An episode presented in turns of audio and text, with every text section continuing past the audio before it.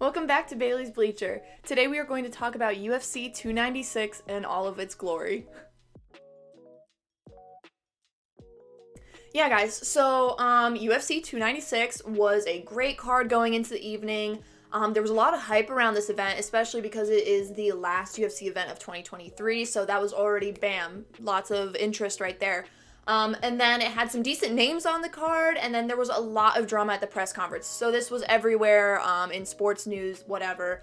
Um, so the main drama was between welterweight champion Leon Rocky Edwards and Colby the Chaos Covington.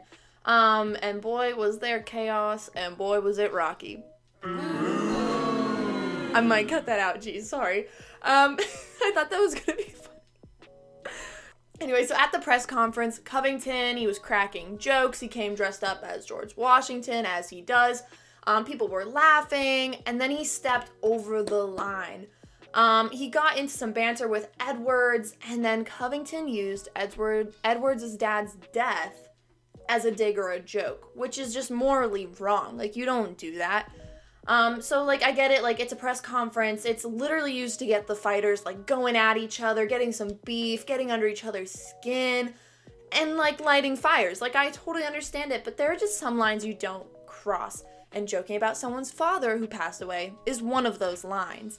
Um, but like at the same time, this is a part of the game, so like I get it, but I don't agree with it at all. Like it's definitely wrong. Um, in retaliation, Edwards threw his water bottle at Covington, and you know, it was just typical press conference drama. Um, so then let's get into the actual fights. Like, put drama aside, let's get to the actual fighting. Um, honestly, the prelims were way more exciting than the main event or even some of the main card, really.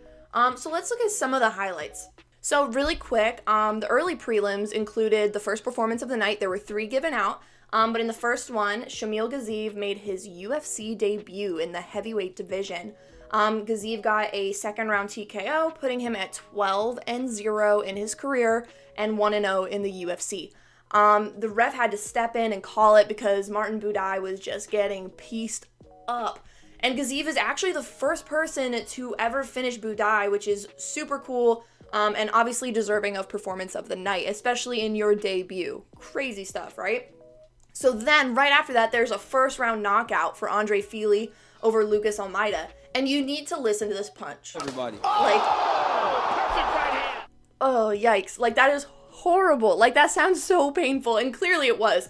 Um, the ref had to step in and he stopped the fight.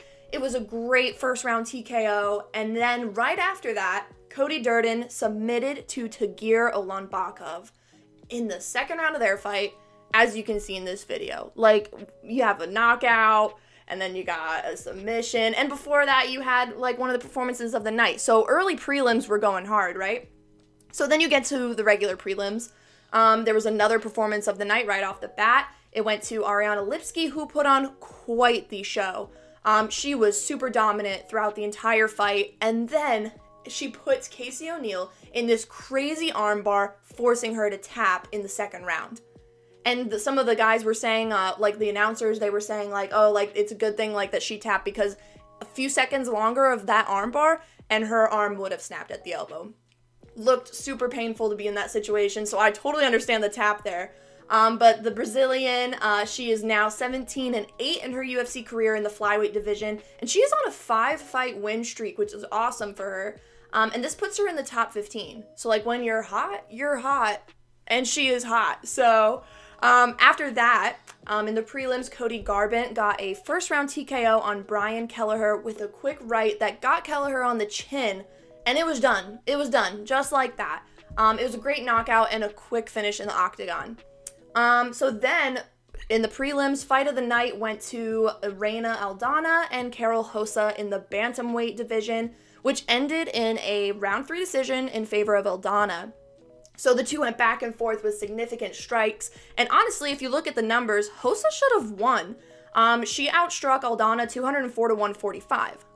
But if you look at the damage, Rosa's face was destroyed. She had cuts, she had bruising, she had significant swelling. And yeah, Aldana had some, her face was pretty messed up too, but Rosa's was just completely destroyed.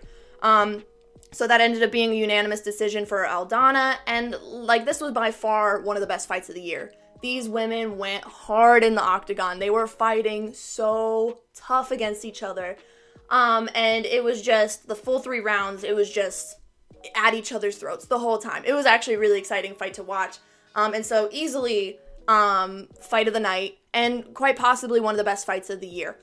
Um, so then capping off the prelims, let's see. Alonzo Menifield, uh, he finished out the prelims with a unanimous decision win over Dustin Jacoby. He dropped Jacoby, uh, he dropped Jacoby twice and had a takedown, um, and that was enough in the judges' eyes to give him the unanimous decision. Uh, so then moving on to the main card, some highlights from that. Josh Emmett, he got the third performance of the night. He had a crazy knockout on Bryce Mitchell. It literally sent Bryce Mitchell into a seizure. It was super scary to watch, but the knockout was just incredible. Um, it was just like a hard shot, and I literally gasped when it happened. I was like, this did not just happen. I was like, oh my gosh, like it was crazy. Um, so what happened was is Mitchell went for a right hook and he missed. He just clearly he went right over, he missed, and that opened up a clear shot for Emmett, who nailed him with an, a right hand, and they ended that fight right in round one with that knockout. So that was that was a pretty intense fight. It was quick, but it was crazy. Um, so now let's talk about Paddy Pimblett versus Tony Ferguson in the lightweight division. So going into this fight, well, it shouldn't have even happened. This fight should have been done before it was even booked. Ferguson should have retired. So Ferguson is on a seven fight losing streak, and his last win was in 2019.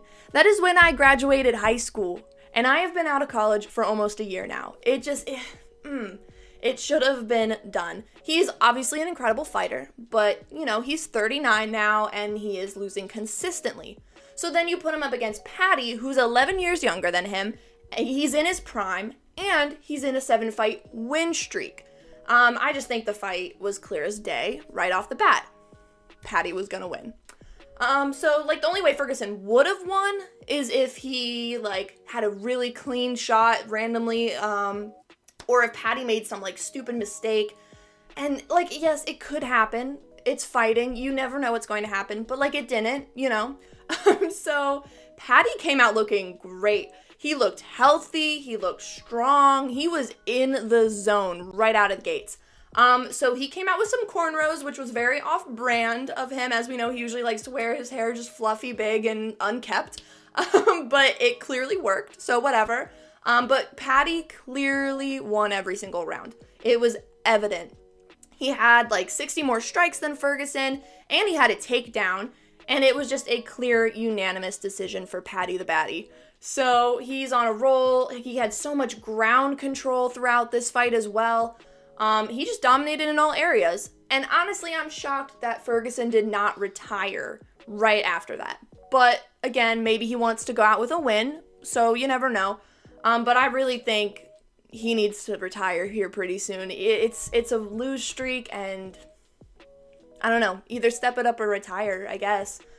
So then, Shavkat Rakhmonov is now 18 0 after becoming the first to ever submit Stephen Thompson, aka Wonder Boy. And boy, did he have him wondering. Um, but Shavkat was dominant the whole fight. And then he got the submission in the second round, and like, oh, he's just crazy. He's crazy tough. He's so powerful. Um, he's such a great fighter, and he is definitely going to keep climbing in this welterweight division. Um, after that, the co-main event happened, and it was a unanimous decision win for Alexandre Pantoja over Brandon Royval. Um, so Pantoja defended his flyweight title, and honestly, yeah, like there were a lot of takedowns on his end, so that's really why he won.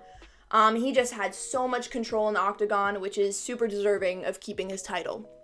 So you know. But then again, I, I still found the prelims more exciting than any of this so far on the main card. Um, so then the main event happened Chaos versus Rocky. Edwards looked like he barely had to fight Covington um, the entire time. Like, I was rooting for Covington going into this, and I thought he was to pull out all sorts of wrestling on Edwards, but like, he didn't. Um, so, you know, I just. This one was interesting to me he tried to play like Edwards' game and he lost. Um, Covington really didn't do anything noteworthy in the fight at all. He had 10 takedown attempts and only landed two. And he's literally wrestler, and I just thought that was weird because I really thought that's where he was going to score, like throughout this whole fight. I thought he was going to get a ton of takedowns and just dominate on the ground, but he didn't. Like, he was just playing Edwards' game. Um, so even Edwards had two takedowns. Like, it's crazy to me that he attempted that on a wrestler, but like it worked out in his favor. So like, good for you. Edwards ended up having 57 significant strikes to Covington's 44, but Edwards didn't even look like he really even had a scratch on him. Um, he also really hurt Covington's thigh. Like that looked painful. He kept kicking the exact same spot, and the bruise that occurred from this looked awful. I was like, oh, horrible. Um, but Edwards, yeah, like he controlled the pace the whole time, and honestly, it was a super boring fight to end the night. I kind of wish I went to sleep instead of staying up for that. Like I was up till 1 a.m. for that when I was like did not need to. Um, I also lost money, so that was really fun. So thanks. Um, but it was also crazy. So in the post interviews after Edwards unanimously won, like clearly, Covington said that he genuinely thought that he had won and that this was like the easiest fight of his life. But like maybe it was so easy because you didn't do anything. Like nothing happened. And whatever. But Edwards came out super composed and he just struck when he needed to. And you know, he did end the fight on his back, um, but that was like the only time Covington really did anything, and it was too late, so it didn't matter. Um, but Edwards with the win, keeping his title. So now it's time for some quick notes, and I really just want to talk about this little fight that broke out in the crowd actually between Sean Strickland and Dricus Du Plessis.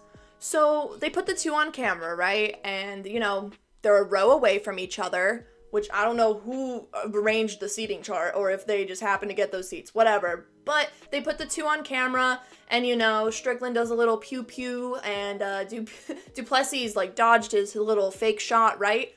And then, you know, Du Plessis mouths something. We don't know what he said, but you can see in the video, like, he says something to Strickland. Strickland turns around. He tells this little kid who's in the row behind him, he's like, yo, get out of the way. And then all of a sudden, he starts attacking Du Plessis. And like he hits him hard. Like this was nuts. Um, it was ridiculous. It was uncalled for. And yeah, you need to check this out. It started with Du Plessis sort of being shown. Strickland fires the gun. Du Plessis dodges it. All right, so oh, he's still I'm being talking. told that Strickland asks Gilbert Burns' son to move. Oh, and then, Oh, Wow. oh my goodness. oh wow. Out of nowhere. That's that's kind of crazy. Like that is nuts. Like that is literally nuts. Like he is insane. Um yeah, but you know, that's all I have for Baylee's Bleacher today. Um, so make sure you tune in next time. We're going to talk about some more sports. And thank you for listening about UFC 296.